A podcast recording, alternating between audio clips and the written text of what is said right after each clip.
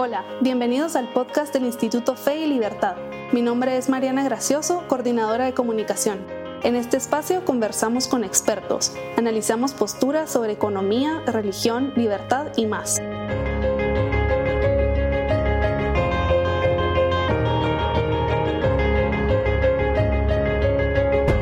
Welcome to this podcast of Instituto Fe y Libertad. My name is Ana Lucia Urrela, and I'm a proud member of the Institute. I have the honor today to present and interview Dr. Svetlana Papasov on the topic of communism and religion.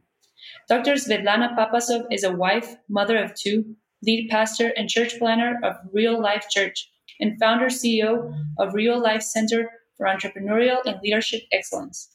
Real Life is a first of its kind model of church and business incubator that connects faith and entrepreneurship. Dr. Papasov is also city network leader at Made to Flourish, seminary professor, and mentor of Trailblazers leader, leaders. She is the president elect of National Speakers Association, VA, and keynotes at conferences and retreats. Consults and trains various denominational networks, associations, churches, and marketplaces leaders to become transformational catalysts for their communities. Svetlana has been featured in and written for well known publications and magazines such as Barna, The State of Pastors, Influence Magazine, Evangel, Leading Hearts, and many more. She is also the author of breakthrough book named Church for Monday that equips believers to close the Sunday to Monday work, worship to work gap and flourish their communities spiritually, socially, and economically. And we have the blessing to have Svetlana as a member of our International Advisory Board. It is important to mention that Svetlana was born and raised in Bulgaria in the time that the Bulgarian Communist Party was in power. It's such a pleasure to have you with us today, Svetlana. Thank you very much for accepting this interview. I'm sure it's going to be such an interesting conversation with you. To start off, I would like to ask you to tell us a little bit about yourself and your spiritual journey. Thank you so much for inviting me for this interview. I'm excited to be with your listeners, excited to uh, to discuss very important questions today because the world has entered a new paradigm. And we have to reconsider what we have held very dear to or what we are um, being attracted to. And I'm excited to have the opportunity to share about my background because I have seen the world from both sides. I'm originally from Europe, Bulgaria, like you said. I grew up during communism when both faith and entrepreneurship were punishable by law. My mom was a boutique dressmaker in secret. And, and you may say, why in secret? Because, as I said, entrepreneurship was punished by law. She wasn't, she wasn't allowed to have a small business because all property belonged to the government. Nobody was able to have their own business. So she would she would be a dressmaker in secret, but we lived in an apartment complex and some of the neighbors have heard her sewing machine. And to this day, I remember the communist government knocking at our door and raiding our apartment because somebody snitched on my mom. Now, my dad was a minister. I couldn't tell any of my friends what my dad's occupation was because I would be persecuted. I was saved at the age of 14 and had to learn to practice faith in a hostile atheistic environment because um, I don't know what we think about communism right now or even socialism, but let me tell you that ideology is based on atheism, not on Christianity. And it's hostile to everything that the Western world holds dear to, to the belief system that has emerged the freedom for humanity.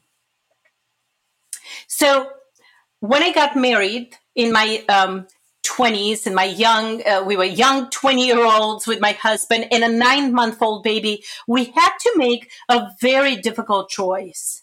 We loved Bulgaria. We loved our country. It was a beautiful setting. It has the mountains of Switzerland and the seas of Greece. It's an amazing beauty that was ruined in just 40 years by the communist government that came in power in 1944. And, and, and, we looked at each other. And because we both have experienced persecution in our own homes from the government towards us as Christians, we made the very difficult choice to immigrate to the United States.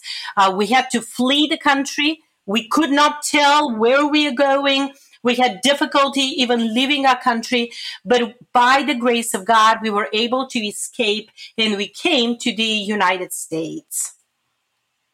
And so we came here, you know, to a country that is free and freely able to practice faith. But to our surprise, we saw a separation between faith and marketplace that we didn't expect to encounter in a country that is built on Judeo Christian values and free economy. And so seeking to close the sacred and secular divide became my passion and my ministry work. And uh, although I began as a serial entrepreneur leading uh, five for profit businesses, I opened also two nonprofits, one of them being uh, a church, and the other one is the Entrepreneurial Center. So we can begin to bridge the gap between the sacred and secular and to reestablish what freedom, what a free society can practice and how we as Christians can flourish our neighborhoods. Thank you. Thank you so much for sharing your stories, Svetlana. I can't imagine what it was like to, to grow up in in a communist country and and not seeing your mother being able to do what she loved and having to do all that in, in secret and and having neighbors that told on you uh, thank you. Thank you very much for sharing for sharing that. And well that takes me to the second question that uh, it's maybe if you can tell us more in detail how what how was it growth going growing up in a communist country? And in what ways did, did this affect or not the way you practice your faith? So growing up in a communist country I, I honestly felt stifled at all times. In and what made me feel stifled was, was the lack of freedom. And it's very hard to put your finger on it if you haven't been under oppressive totalitarian regimes where the expression of human freedom, creativity, and innovation is forbidden, prohibited, or uh, tripped. You know, you don't know what I'm talking about. Mm-hmm. Yeah. See, all media was censored. We couldn't trust anything we read or watch. I remember our parents listening to BBC London uh, on transistor radios. You know, that's how I, I grew up, remembering listening. They wanted to catch some real news that they could not get from newspapers, magazines, or uh, TV channels uh, that were broadcasted in Bulgaria under communism. So as a Christian, I truly learned to live by faith to trust God for my protection, my provision, and to learn to stand strong in my belief system. Because my beliefs were casted left and right all the time. I don't know if you can if you can imagine, but um, you know, living in a communist country or socialist country, you're not allowed to say anything or profess any other belief system other than the communist, the socialistic agenda that they had. So I could not say out loud to anybody that I'm a Christian. Christians lived in fear and in secret. And at all times, we could be reported. Mm-hmm. So um, it's interesting that I finished an Ivy League school, uh, in, and it actually was an English language high school that was taught by by British teachers, uh, and they were very rare. Only a couple, you know, few uh, in the country, and the students that went to those type of Ivy League schools were groomed to become the next leaders of the uh, communist regime. And here I am a daughter of a pastor, and an entrepreneurial mother. I am telling you, the entire time of the five years that I went through that Ivy League school, I could not utter what my parents did for a living, and I could not share my beliefs with any of the, the people around me. Uh, I was able to share the gospel only to very entrusted friends from that Ivy League school. But at all times, I knew if I was discovered to be a Christian, I will be expelled in a nanosecond. Mm-hmm. And so not only that because of my faith I would be expelled, but somehow my church, that was the second largest in the country, decided that I am the best suited interpreter for all the missionaries that ever came during communism in Bulgaria while I was growing up. So guess what? Since eighth grade, I was put in the pulpit. That's why I learned to preach, really. Um, I was put to translate, to interpret uh, for every missionary that came, and they would come incognito. They were not allowed to come as missionaries. Yet our churches boldly would allow these missionaries to come in and to share the gospel. And uh, I was standing right next to them, interpreting the gospel they shared with us to hundreds upon hundreds of uh, churchgoers that were part of our of our church. And I knew for a fact that our school, our Ivy League school, would send scouts from time to time uh, to go to the churches and to find young people that are believers, that are Christians so these scout teachers would report them to the government. So anytime a missionary would come into a church and I would be called right before service started and say, Hey, somebody just came. We have missionaries from Canada. We have missionaries from America or we have missionaries from Sweden. You are it. You have to translate. Do you know what I did? I truly, this is what it means to trust God.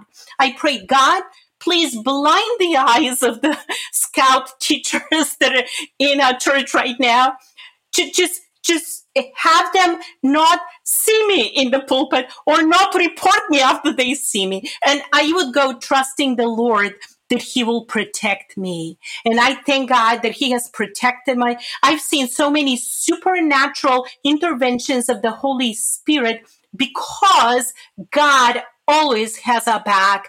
But that was my my experience in uh, growing, in, you know, in Bulgaria as a communist country. We had to trust God for our protection and our provision at all times, and to stand bold in our belief system.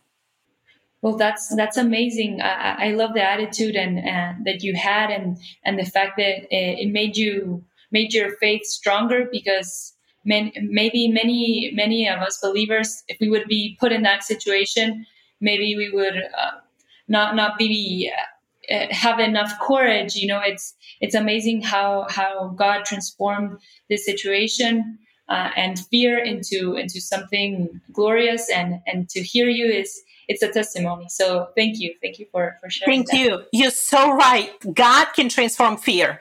Uh, I would not say that I was with no fear. It's just that He transformed it into boldness as I would pray, and then He would protect me. And I and and once you experience the supernatural protection of God, then you can trust Him for the next time and the next time and the next time. Yeah, yeah, for sure. It, it reminds me of the the first uh, uh, believers, the first Christians, the yes. first church that they were pro- prosecuted and yep and so thank you. Thank you Svetlana. totally. Thank you.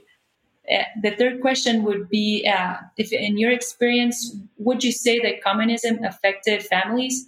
And do you have any memory of experience related to that? Yes, absolutely. I mean, uh, communism uh, is, is, a governmental system, uh, affected the family structures for sure, and also what the families had the freedom to do. Mm-hmm. The families in Bulgaria were told by law that they are not allowed to take their kids to church. Mm-hmm. Children were not allowed to go to church. Uh, but guess what? You know, uh, I grew up, uh, you know, I had the privilege to really grow up in a Christian household, although it was very rare. Um, but Christians under communism, when in persecution, become bolder rather than more fearful, I believe. And so, um, in boldness, all of our parents would take us to church, you know, with the, you know their kids, but but um, no children's ministry was allowed, n- nothing like that. We would just sit quietly uh, next to our parents until we became teens.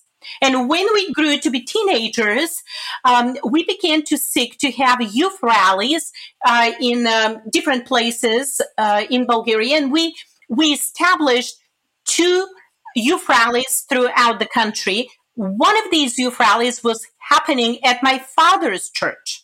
And I remember to this day very vividly um, in the midst of one of those youth rallies, while uh, on the pulpit, um, there is some guest singers, probably about 20 or 30 youth uh, from another town that was singing and worshiping God and sharing testimonies. And in the building that had about uh, five, 600 people capacity and, and we probably were about 800 people in, in the building with a standing room, not even having standing room anymore. It just full of young people.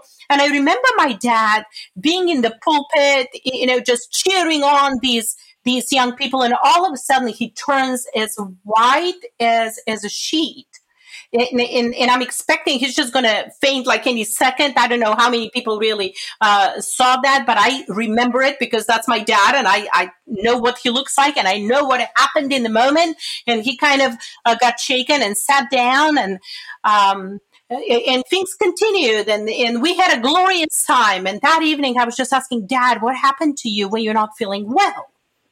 Mm-hmm. And he said, "Okay, let me tell you." The government came to me before the youth rally began and told me that I have to cancel it and I have to chase out of our city and our church all the youth that had now come from the entire country to gather there. And I had to stop it. And I and, and they threatened me that if I do not, I will be removed from the pastorate. And the thing is that when the communist government removes you from somewhere, they remove you from your city and they send you somewhere, you know, to, to a bad place. you really don't know. You, you really don't know what's going to happen. They separate you from your family. Absolutely. They would put you in exile. They literally would take that person and send the person in exile somewhere in a labor camp. Wow. I mean, it was a very dire situation, but dad said, no, I cannot. I cannot stop the youth. In good conscience, I'm first responsible to my God and then obeying the government. So dad did not stop the youth rally. And he sees in the middle of the youth, you know, singing and worshiping God, the government comes in and he knows the people that obviously warned him and told him to to shut that, that youth rally down. And he sees them come in and obviously uh, probably got very shaken in that moment and that's what I observed. And I, um, and we prayed and we really prayed and God protected him. He was, he was severely reprimanded, but not removed from his pastorate. He wasn't, uh, sent to, um, you know, somewhere in exile, separated from his family. Uh, he stood in boldness for his faith and to protect the youth, the right of the youth to worship God, even when the laws on the books in this country, in a communist country, said that youth cannot be even present um, in our churches. So I remember th- this is only one of many instances when I had to uh, experience the oppression of the communist tyranny uh, while growing up. Well, I, I can see where your boldness comes from because your dad was a, a bold, a bold uh, person, man. And yeah, it, thank God your family was was close and and they, you all had a strong faith in God because I've I've heard of stories that the the Communist Party uh, were they were able to infiltrate into families and make children uh, tell on their parents and and they became like the state the government became kind of like the, the parents of the children. And so that's that's where you go seeing how how they they, they go destroying the family right? Absolutely. That is very true what you're just saying. Uh, you know you couldn't even trust i remember i had a um, one of my good friends her dad was an informant to the government. And for a while, he kept ruining, he kept giving that information to the government. And we saw the separation of that family. Uh, it, it, just, the, the breakdown of that family, it was just really uh, excruciating to the wife and the kids. Uh, these are very true stories. Wow, that's that's very sad. And well, that takes me to, to the next question that is why do you think many young people are being attracted to communism? Um, I think for two reasons. Uh, first of all, we have lived in a kind of a peaceful maybe setup, you know, in terms of world wars, you know, for, for a while now, for several decades. Uh, and uh, freedom and capitalism had grown. Mm-hmm. And in the midst of freedom, we can explore different ideas.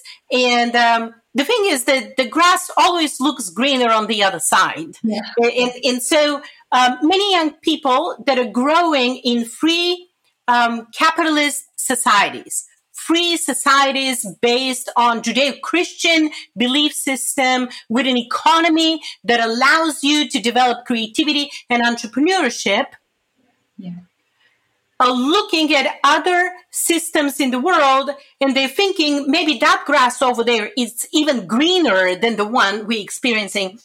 So why many young people are being attracted to communism? I have two reasons. And the first one is very simple.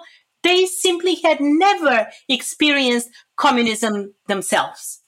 All they know about communism is um, hearsay they never lived under its totalitarian regime themselves. And young people that live under communism and hold freedom beliefs are making the very difficult cho- choice, just like myself and my husband, to flee their countries in order to save their lives.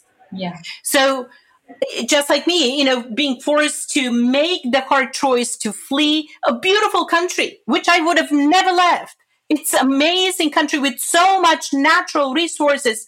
Uh, but we had to live that because the country in only 40 years, four decades, was brought to poverty. Uh, uh you know, it, it was both economically impoverished uh, and then religiously impoverished. So the second reason I see is that young people want to do good in the world. They want to change the world for the better. And communist ideology talks the walk, but never walks the talk. Right. It promises much change for the better, but always delivers changes for the worst. Yeah. And, and if I if I can just drive this this one point, I am an experiencer of communism. And when you read sometimes some of their manifestos, it looks like they just brought it right straight from the Bible, although they say they're atheists. But obviously somebody read these principles and they're putting them in, but they cannot accomplish them. It's an utopia. you know, they want to build the millennial kingdom of Jesus Christ on earth, and you cannot do that. Communism majors on pointing the broken parts in our societal structure and systems. And young people see the injustices in the world and are more willing to believe that the person who points their finger at the problem will likely have the solution for it. Yeah. you see so many times and right now you know we just yell picket at, at particular problems in the world right now uh, and, and, and somehow that in itself becomes heroism. That in itself is a win. It is not a win. Just because you identified a problem, if you cannot provide a viable solution, then you've done really not much good in the world. You might have, though, brought even more separation, uh, more hatred, more division instead right. of uniting and building something of good value. So problems are not solved by picketing, yelling, rallying, or rioting. Problems are solved by envisioning solutions that bring flourishing to all and not just some. And elevating the human dignity of all people, poor and rich, brown and white, Latina, African or white. It doesn't matter, neither the skin color or the gender. It, God has created us with human dignity and he tells us not to be partial neither to the poor nor to the rich. He loves all. Jesus came for all. And if that is what we are called as Christians to love everyone and to bring the justice, mercy, grace, kindness, goodness uh, from heaven to earth, to bring flourishing to our society this is not going to happen through communist belief system and through the ways of division, uh, fighting, finger pointing, because there is no viable solution in the communist regime. Thank you. Thank you for, for answering that question. Yeah, I, I see Christianism as a, a balance between capitalism and and giving to the poor because uh, if you hear the the narrative of the of the of communism is uh, we have to give to the poor. But to give to the poor we have to oblige the rich to give us uh, their money. And when you see christianism is is a totally voluntary act uh, god calls you to be generous and he he gives you the each one the capacity and the yeah the, the capacity to give and it's not in a in an obliged way. So yeah I, absolutely. The, the truth is that communist ideology is not looking to impartially help all individuals flourish. What communists are interested in flourishing is their own ruling party. And to do that, they propagate division and entitlement because their methodology is divide and conquer.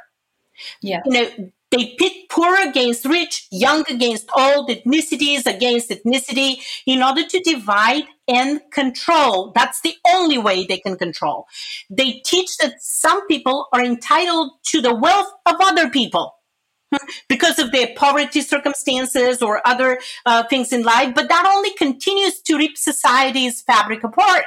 It deepens the division caused by economic disparity, racial tension, and ethnic intolerance. It increases the control the Communist Party has in the societies supporting their ideology and decreases the personal freedom people have. So with communism, the Communist Party continues to grab more and more power. The individual decreases their control, their power, their practice of human flourishing. Do we want that?